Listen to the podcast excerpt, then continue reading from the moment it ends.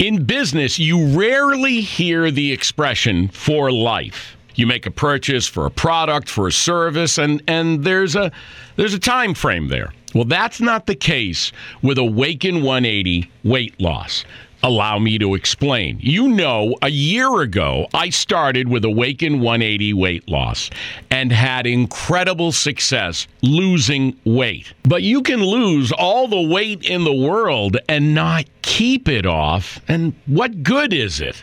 That's why I have support for life from Awaken 180. Yeah. I mean, I go back for check ins and make sure everything's going smoothly. But if I ever had a problem, the counselors are there to get me back on track. Why don't you do what I did and call for a consultation? 844 346 1800. 844 346 1800 or go to awaken180weightloss.com. The Dad DeLorean Podcast. Because parenting is a complicated profession. Well, hello and welcome to the Dad DeLorean podcast. We are on episode 25. It is the quarter century mark in terms of number of episodes. Huh, how is everybody doing out there this week? I am good. Last week we did not have an episode because, as we uh, discussed, I was making the journey with my wife and two boys down to my brother in law Tim's wedding. So that was exciting. Tim and Lexi, congratulations. They are now hitched and making their way across the country to his job in Pennsylvania that he took. So they are going across the country and driving in a Dodge Journey, making a journey in a journey. anyway, oh sorry, that was that was a terrible dad thing. I promise not to do that again. Actually, who am I kidding? I'm going to do that again all the time, and nobody's going to stop me, and that's just how it's going to be. So, any case, uh, yeah, the uh, journey down there that was a lot of fun because we also were taking our uh, journey, as it were, and we were driving down. I don't remember if I told everybody this before we left, but we did a overnight trip. So we left in the early afternoon on Tuesday, drove down as far as Medford, stopped in Medford at dinner time around 9 p.m. Like we stopped at Medford in basically used the in-laws house which was empty because they were already down in california. But we used the in-laws house as kind of a stopover. We got the boys dressed for bed let them play around work some of the energy out because they'd been in the car for four hours you know ate dinner all that fun stuff. And then as soon as we were done with that we loaded the boys back up into the car and we were on the long road down into and through California. And I got to tell you, after having an experience on the East Coast and, you know, driving an hour gets you through like three states, going the entire distance of the West Coast, I don't think East Coasters fully completely understand what it is for us West Coasters to drive from one state to another because for them it's like, oh, I can be in five different states over the course of a day. It's not a big deal, you know? Like if I had made this drive on the East Coast, I could have gotten all the way from Charleston probably down to somewhere in Florida in a mm, actually I probably would have gotten all the way to the tip of Florida depending on how far down we went. Like it just depends on how far you go, but you could make it a lot further on the eastern seaboard with that amount of drive time than you can on the west coast because we get out of Oregon, which by itself it takes us about 5 hours just to get to the border from up in Portland down all the way to California but then once we get down there, we have to drive the entire length of the state of California, which, if you look at it on a map, it may not seem like a big deal until you realize that it's really actually a fairly big deal. So, we left Medford about 9:30 in the evening. We made our first stop probably around 11. We were somewhere around Shasta. We stopped at a um what are they called? Rest area. We stopped at a rest area as we were coming down into California through the Shasta area, which is beautiful, by the way. Nature, you know, like I think of Will Ferrell playing Robert Goulet, and he's talking about nature. It's why I come here, kind of thing. And that's all well and good and exciting, but what we kind of figured out very quickly as we were going in there is that we were driving through the wilderness. And the first indication of that is we get out and you stop at any rest area. I don't care how nice the rest area is, except for maybe the one in Canyonville, because the Canyonville one is actually a fairly nice rest area. I don't mind stopping there. I stop in Canyonville because I want to get gas because I can pump it myself, which, you know, there's the whole myth about Oregonians not knowing how to pump gas. You guys, we know how to pump gas. we just don't get to do it because our state won't let us. So, like, and I mean, there are probably people out there who don't know how to pump gas, and that's fine.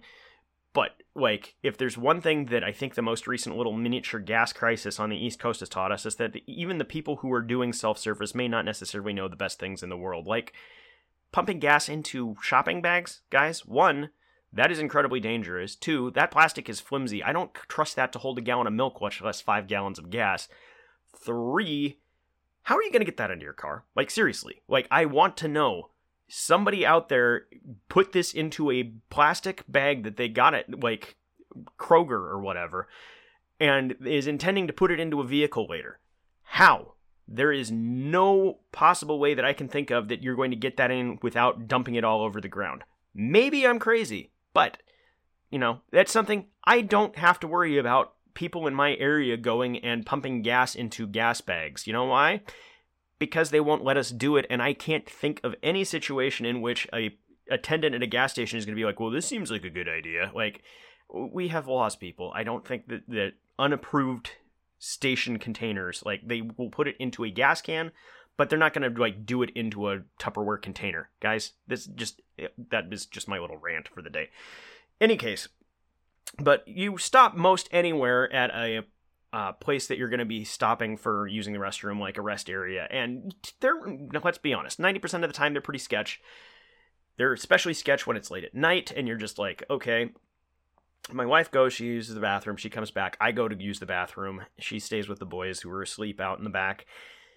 And as I'm walking up to the men's room area, there is this huge sign that says rattlesnakes are active during the nights in the summer. Well, one, it's like summer heat right now. Like, I mean, I think when we were going down there, it was probably 70s, 80s, you know, during the day. I don't know what it was at at night, but it was still pretty warm when we got out there. So there's that.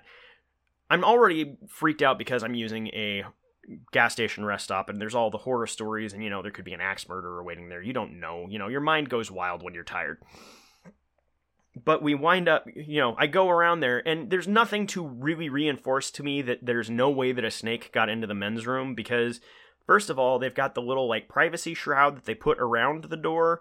Yeah, that's like two feet off the ground, so a snake can easily wander up out of the wilderness and under that. And then on top of that, because COVID and nobody wants to touch the door handles, they also leave the door standing wide open. And so you walk in there and you don't know if there's a snake in there. I'm like looking under everything that I can see, hoping and praying that there is not a snake there because I don't want to have to hold it in until the next rest stop because it's probably another 80 miles down the road, and I really had to pee.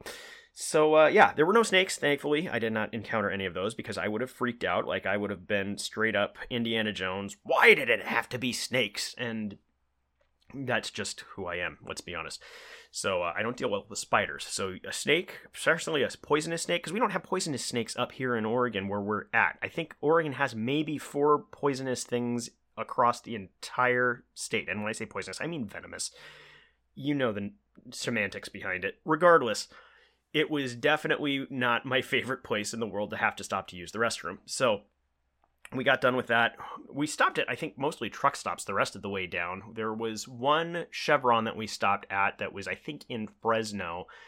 That that was, you know, middle of the night, and it you just had to go and use the bathroom. So we stopped in there, and that was fun because uh, that was, I think, of all of the places we stopped, it was probably the most sketchy. I go in, use the bathroom, come back out. My wife goes in to use the bathroom. While we are sitting there, dude rolls up on a bicycle with a giant knife strapped to his hip because that's totally normal. And I am all for the right to bear arms, but there's something really sketchy when you're running around an urban area with a Bowie knife. Like, I, this isn't the apocalypse. I don't necessarily think there was any reason that he needed to be carrying a knife that big, but you know it wasn't Crocodile Dundee, we'll just put it that way. So uh, I've never been sitting in the car with my hand on my own knife before, but I was doing that just in case we got out of there. It wasn't a big deal. But, you know, you get a little bit nervous. I think it's part of it's just being tired, and when you're driving the whole night. We stopped, I think it was around Bakersfield, was kind of our last stop before we got to Lancaster. And Bakersfield like the sun was coming up, the boys were starting to wake up, and at that point, Amanda and I were both starting to kind of burn out on it. We'd been up, I think it was probably around 8 a.m. that we rolled through there. We made a stop at a truck stop, and again, truck stops are one of those things, you know, they're fascinating to me because they're such a unique thing to kind of run across out in the middle of nowhere, and they're generally fairly recently cleaned. Like, you know, if you go to the right truck stops, they're really fairly clean you can get whatever you need there at the convenience store. They've got little restaurants, all that sort of thing. Like they really, I mean, they cater to truck drivers, but they're actually not terrible. So it was interesting to just go in there, but we wound up going through getting all of our stuff and then going from there. And we probably were registering in about 25 miles to the gallon most of the way down there. It wasn't until we got to Lancaster, or get closer to Lancaster, I should say, that we started getting into the hilly areas and going up and around. And that uh, by the end of the trip i think we'd averaged about 21 miles to the gallon 21 and a half somewhere in there. So like my wife's car was making a pretty good work of it but the time we rolled in was about 9.30 in the morning. We get out hand the boys off to nana and pappy unloaded the car and said we're going to bed. We'll see y'all later. And i mean basically amanda and i just went straight to bed and slept for about four hours. And got back up and went about our day. And you know it was just enough sleep that we could feel rested enough to get on with things but it was not so much sleep that we wound up feeling like we were going to run into issues sleeping later. So that was kind of the fun and exciting times of the drive down. We get down there and get to spend some time with tim and lexi and i have to say like I love my brother in law. I've always loved my brother in law, but I feel a special connection to my sister in law because she is now only the second person to marry into this family. And so, like, we're both kind of the not necessarily outsiders because we're part of the family, but you know, we didn't grow up in the family. And so we kind of have that special connection because we're both coming at it from the outside of the family. And so, but I gave her so much crap over the course of the week and she just, you know, she doesn't take any of it, which is I think what makes it fun for me too. Like she's probably like, "Great, here we go again." But like for example, heading into the wedding, I was under the impression that I was going to be able to wear cargo short, not cargo shorts. I, that would be ridiculous because this is not the type of wedding you would wear a cargo shorts at. But I was thinking I was going to be wearing my cargo pants, my khakis, you know. My thought process being I can stash stuff to keep the boys occupied without having to, you know, have something bulky there with us at the front of the place. You know, the boys are going to be obviously the boys and going to be easily distracted and I don't know how they're going to handle this. That sort of thing. And uh, my wife was like, uh, no, but if Lexi says it's okay, fine. So I messaged them in our group chat, and Tim's like, I don't care. And Lexi's like, I'm going to be extra on this and say no. And I, I joked, gave her some junk about it right there. I'm like, I don't even have any pants that fit. I've been living in shorts and t shirts for the last year. What on earth are you doing to me, kind of thing. So then I wound up going and buying new pants that did not have cargo pants or cargo pockets which was fine. You know, I needed new pants anyway, and now I have a pair of pants that I can wear that look actually fairly nice from Duluth Trading Company. But you know, I'm snapping pictures of me. I'm like, "There, are you happy?" and all of that. And then we get down there, and I mean, I was giving her junk about this all the way up to before she walked down the aisle because at one point before the ceremony, I'm out there with the boys who are going to be the ring bearers, and one of her bridesmaids is trying to figure out what to do with her phone. I'm like, well, you know, if I'd been allowed to wear cargo pants, I could stash everybody's phones in my pockets. And she's like, oh, I can't deal with this right now. so, you know, I, I, I gave her junk about it, and that was just kind of kind of how I was handling the situation. So it was it was fun. We get to the moment of truth. The boys during the rehearsal they did great. The first time through, Alton and Austin carried their rings down and dutifully handed them off to the people that needed to get them. The second time through, they flanked the flower girl, and she was the older of the three, so she kind of got to be the guiding light for them to make sure everybody got to where they needed to be. Day of, boys are all dressed up. The problem that I think we ran into is we were too close to Austin's nap time because he was not having any of it. I tried to keep him occupied and not fussy. We went into an elevator, which honestly was a terrible idea to just because of the fact that that was the moment that I found out apparently Austin is afraid of elevators. As soon as it started moving, he started crying, and I'm like, what have I done? I've messed this up. Great. So we wind up going ahead and getting ready, and it's to the point where they're about to go. Alton and Austin have their ring boxes, and I'm trying to get them lined up with the flower girl, and I'm like, okay, buddy, it's time to go. And he, you, you can hear it on the recording. You hear, no! And uh, yeah, that was Austin basically saying he was not going to be doing this performative work. He is an independent mind and he cannot be told what to do. That's how I'm taking it at this point. I look back at Lexi. She's like, Andrew, it's okay. I'm like, all right. Take the ring box from him, handed it off to the flower girl, who now got to do double duty, and sent them on their way. I took Austin, kept him occupied, and tried not to upstage Lexi as she was coming down the aisle by sneaking in from another side. So, yeah, that was that was going about as well as could be expected, I suppose. It's one of those things you got to figure when you've got one ring bearer, it's one thing. When you've got two ring bearers, it's a whole new set of potential difficulties, and particularly when one of them is not even two yet. Let's be honest, little kids have minds of their own, so it was still a lot of fun. They really got enjoyed getting to spend time with their Nana and Pappy and their uncles and their new aunt and all of that. So it was definitely an experience. Then I joke that for Mother's Day, I gave my wife the gift of a quiet car, and I gave Nana the gift of time with her grandsons, which is to say that we pawned the boys off on Nana and Pappy for the drive from Lancaster up to Medford. So Sunday morning at 8 a.m., we rolled out, got on our way. It was actually kind of funny because we get on our way and wound up getting ahead of them because we went separate directions. I don't know what direction that Tom and Nancy took getting out of Lancaster, but I really wanted Dunkin'. And honestly, Dunkin' Donuts is, in terms of chain coffees, is probably my second favorite in any particular order of chain coffees. Like Dutch Brothers is obviously a special place in my heart, being an Oregon company. But after that, Dunkin', and we don't have Dunkin' up here. So it's one of those things that it's like, well, I'm going to get it while I'm here. I actually wound up earning two free drinks while I was gone. Gave one of those free drinks away because I earned it on the last day, and there were literally no Dunkins that I could stop at on the way up from Lancaster to burn that last thing. So I did it as a giveaway on my Hesitant Handyman profile, and somebody gladly took it, and so they got free coffee now. But we stopped at Dunkin', and then the way that we wound up getting back on the road, like we wound up driving through this giant wind farm, which was impressive because I've never been through a wind farm and gotten to see them up that close. And you realize those wind turbines are pretty big, and the wind out there was enough that I can totally understand why you would put a wind farm out there. So we drove out. We wound up getting ahead of Nana and Pappy somehow. I'm not sure what route they took versus what route we took, but we actually got onto the highway ahead of them, and then you know, get on ahead of them. It turns out my wife and I are both exceptionally fast drivers on California highways, and I think we were probably running about 80, 85 most of the trip. And there was not really any problem with that. I mean, you had people flooring it past you at like 90. So, like, California drivers have that reputation, and it's why we Oregonians who have the Californian transplants to deal with hate the California drivers. But it is ultimately when you're in Rome, do as the Romans do.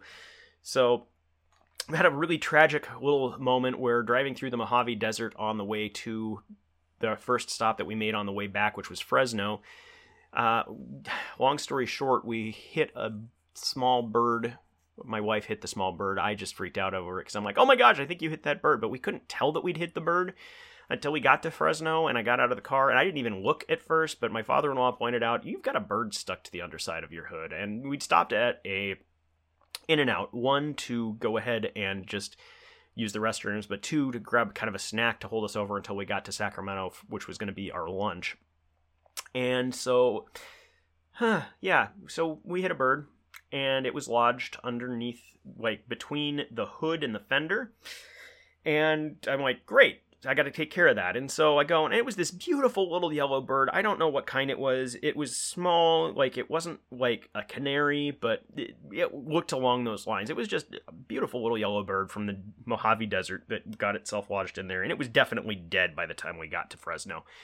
But we wound up getting there and i go with the paper bag from my fries and go over to take it off of the thing well I'm thinking, well, I'll just slide it off, not thinking about the fact that, you know, this thing has been with you for over 100 miles. It's probably not just going to slide off easily. And it didn't. So, Oh, I wound up popping the hood, bringing it up, thinking it'll just fall off. It's lodged onto something once I take it off. Yeah, no, no, it was literally stuck to the hood. It was a little bit horrifying. So I had to take it and basically scrape it off with the paper bag and then stick it in the paper bag and toss it in the trash. And like it was just one of those things like I'm like, I feel terrible for this little birdie and that was just how the day went. So we wound up going up to Sacramento. We stopped for lunch. We were planning to do Chili's, but it turns out Chili's could not seat a party of seven. And the amount of time it was going to take to seat a party of seven across two seats was going to be a couple of hours. And we really wanted to get home to Medford. So uh, that did not happen. I did not get to use the old office. I feel God in moving in this Chili's tonight joke. Like it was just absolutely like not happening. So uh, we wound up having Chipotle and then driving the rest of the way back to Medford. I think Amanda and I stopped one other spot on the uh, southern side of the California Oregon border at another truck stop. Went in, got something to drink, got a few more snacks, and we drove the rest of the way into Oregon. Got into Medford. We stayed the night down in Medford, and then the next morning we left with the boys for the rest of the trip on Monday.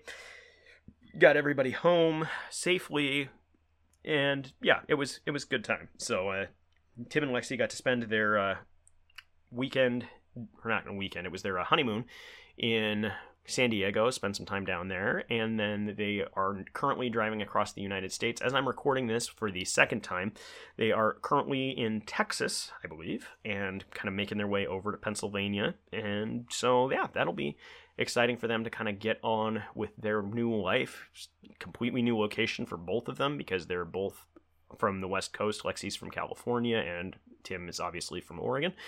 So, uh, yeah, it'll be fun for them. Uh, it was a fun trip for us. It was definitely a lot of driving, and that is one of those things Amanda said, well, I'm not doing that again. It really kind of drove home the point that uh, if we get to the point where we have a travel trailer, we don't have to make those long drives. Like you can just pull off at a rest area, take a nap for a little bit, get up, and then go on your way. Like the, obviously, there is no reason that we would have had to make that entire long drive. If we'd wanted to just stop somewhere, we could have. But uh, regardless, that was our fun trip for the week. So we're going to go ahead and take our first break. When we come back, we are going to talk a little bit about the new Bad Batch episode. Actually, just the Bad Batch in general. I don't think we've really gotten a chance to have a really good look at it, but it is something we're definitely enjoying the series so far. And then also talk about the Mighty Ducks Game Changers. Also, going to talk a little bit about books and audiobooks, more specifically, Thrawn Ascendancy, the second book in that trilogy, which is titled Greater Good, came, and I did get to finish that while we were on vacation. I also have gotten into Heir to the Empire audiobook. So we're going to talk about that in a little bit. Stay tuned. In business, you rarely hear the expression for life. You make a purchase for a product, for a service, and, and there's a there's a time frame there. Well, that's not the case with Awaken 180 weight loss. Allow me to explain. You know, a year ago, I started with Awaken 180 weight loss and had incredible success losing weight. But you can lose all the weight in the world and not keep it off. And what good is it? That's why I have support for life from Awaken 180. Yeah. I mean, I go back for check ins and make sure everything's going smoothly. But if I ever had a problem, the counselors are there to get me back on track. Why don't you do what I did and call for a consultation? 844 346 1800. 844 346 1800 or go to awaken180weightloss.com.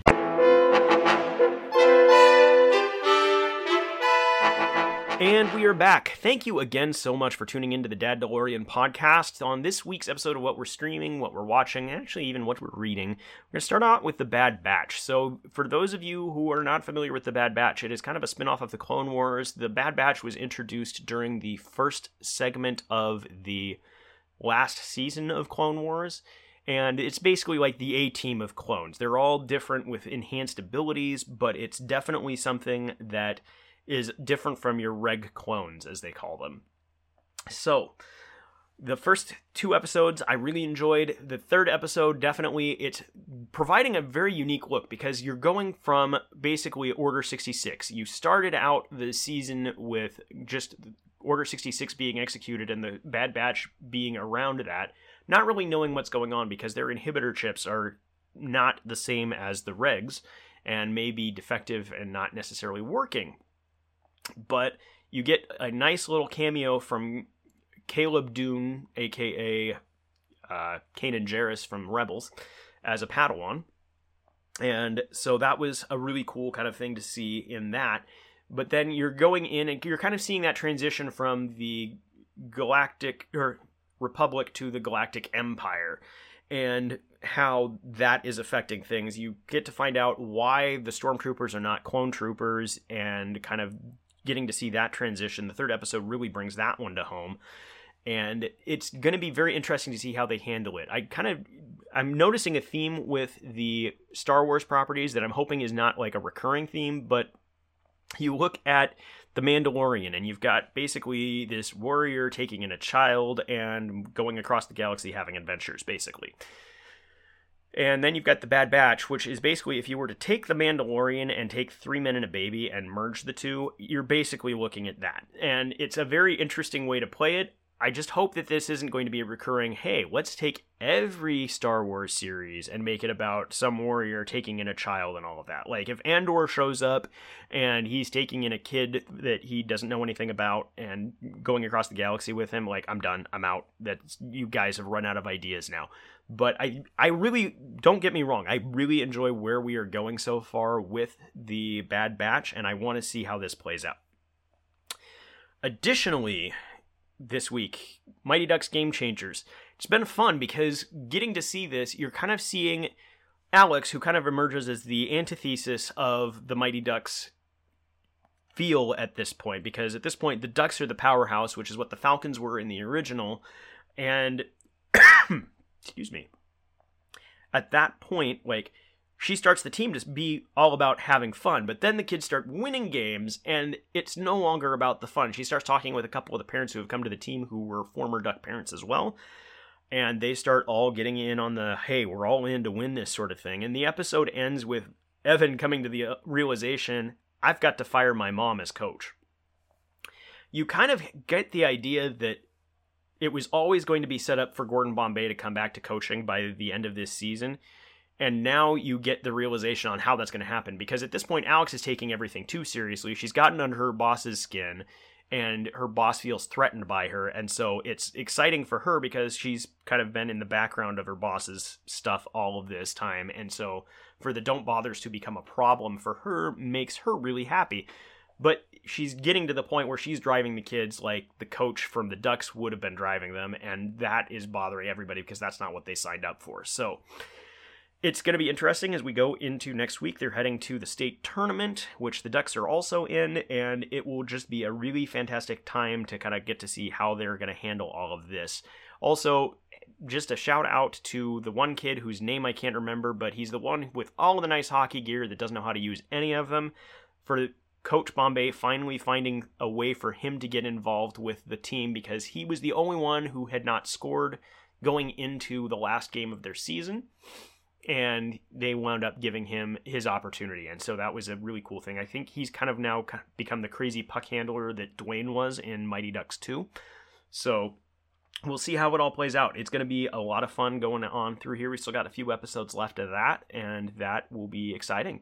So, then as far as outside of streaming, books, I did get to read Thrawn Greater Good, which that is an excitement for me just because I've always loved the character of Grand Admiral Thrawn. I knew of him all the way back with Heir to the Empire trilogy. And so when they brought him in in Rebels, I was excited. When they had the name drop by Ahsoka during The Mandalorian about Thrawn, where is he?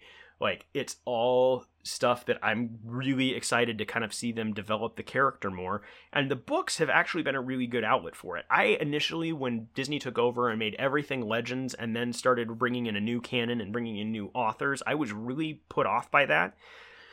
It didn't help that the first book that I read was Aftermath, which was written terribly, and I will go to my grave saying that the author of that book did more to sour me on Star Wars, I think, than anything that Disney has done to date. And I mean, that's saying a lot because, you know, people didn't necessarily like the direction that the pre- sequel trilogy went. And I get that.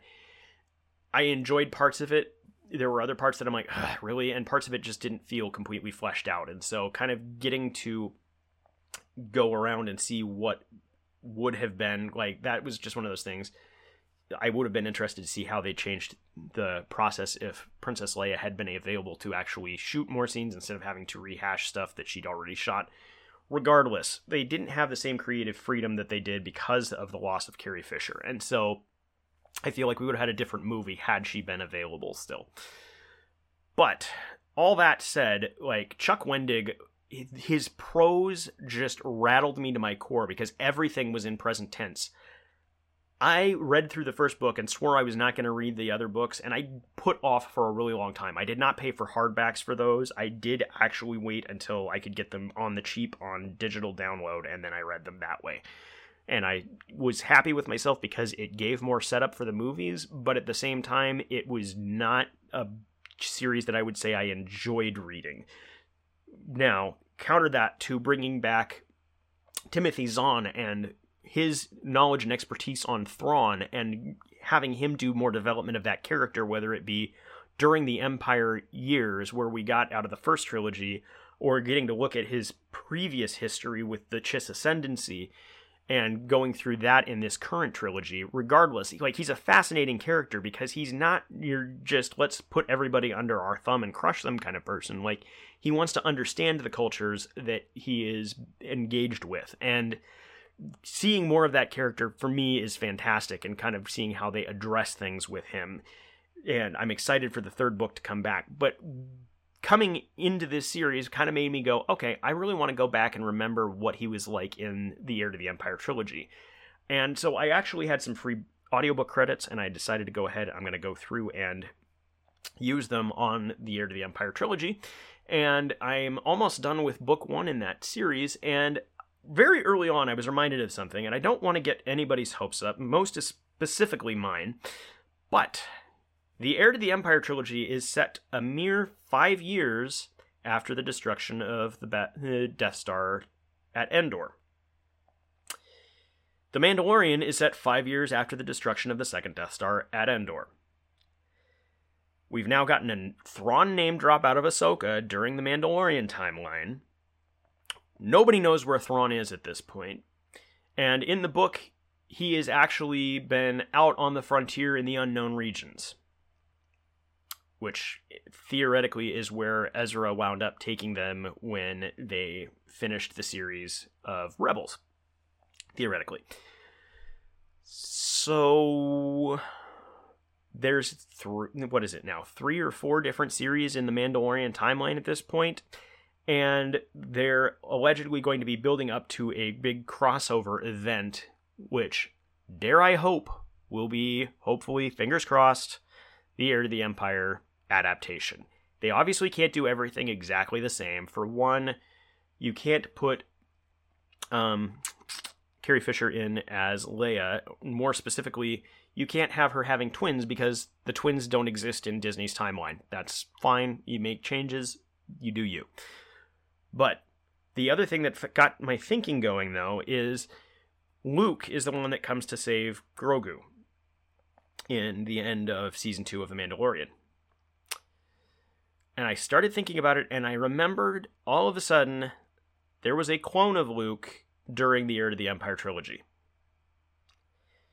How do we know that the Luke that picked up Grogu was the same Luke that you know, was off with Leia and doing all the adventures, or was that the clone? Now I know you can go to the lightsaber color and say, well, it's a green lightsaber, and the clone Luke used a blue lightsaber. I, I get it. You can go that route. I'm just saying, it's entirely possible that was a clone. In which case, we've got a reason for Grogu to be saved from Luke. I'm not going to push that theory too hard because I'm sure there's probably somebody out there on the internet already doing that and being like, this is what Disney's going to do. And I don't know that. I've got no inside knowledge of anything.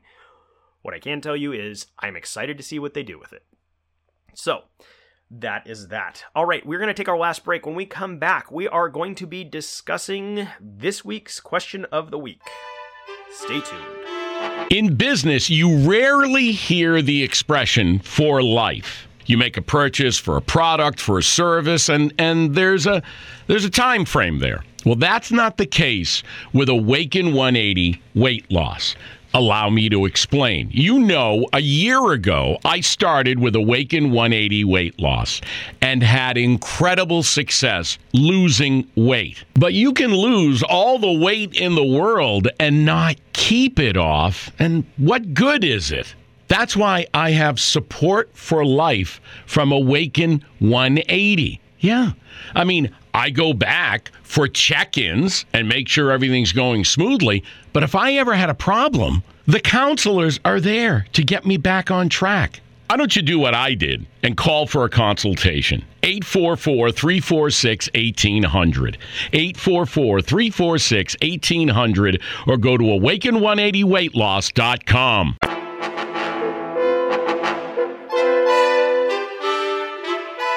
And we are back. Thanks again so much for tuning into the Dad DeLorean podcast. I hope that you guys are just having a fantastic day. Um, our Poddex question of the week this week: What book belongs on everyone's bookshelf? And quite frankly, I'm just going to come out and say it. Like I'm going from a fictional standpoint here. I'm going to have to go with Heir to the Empire, the trilogy specifically. I know that's three books and that's technically lying, but I think it's something where it was one of the best written of the Star Wars books that was out there. Timothy Zahn did masterfully in developing different lore and things that we are still seeing in the series today, even if it's still being pulled out of obscurity in some senses because they made everything legends but it was honestly i think that was one of the things that kept star wars alive was the heir to the empire trilogy and just the books that they put out when they didn't have movies because we didn't know when we were going to get Star Wars movies back then, you know. The Star Wars books were about all we had for a long time and that was something that I think Timothy Zahn was a big part of that. I think that's why Disney finally came to their senses and brought him in to do more stuff on Thrawn because I think there was a whole lot of storytelling and creativity that could be used there that they hadn't tapped into yet. So for me, I think the Heir to the Empire trilogy has to be it. Even if it's Legends, I don't care. It was still a fantastically written series. So, all right, that's it for this week. Hope you guys are having a great week. Whatever you're doing, I hope you're crushing it. We'll see you next week. And remember, parenting is a complicated profession. Stay safe out there, my friends. Take care.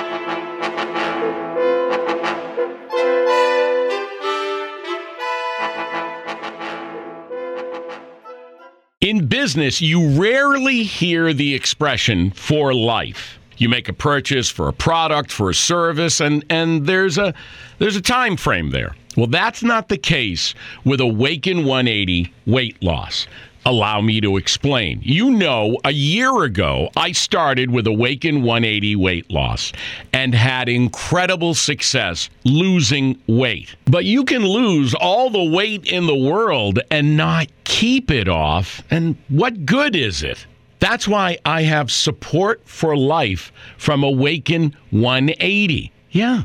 I mean, I go back for check ins and make sure everything's going smoothly. But if I ever had a problem, the counselors are there to get me back on track. Why don't you do what I did and call for a consultation? 844 346 1800. 844 346 1800 or go to awaken180weightloss.com.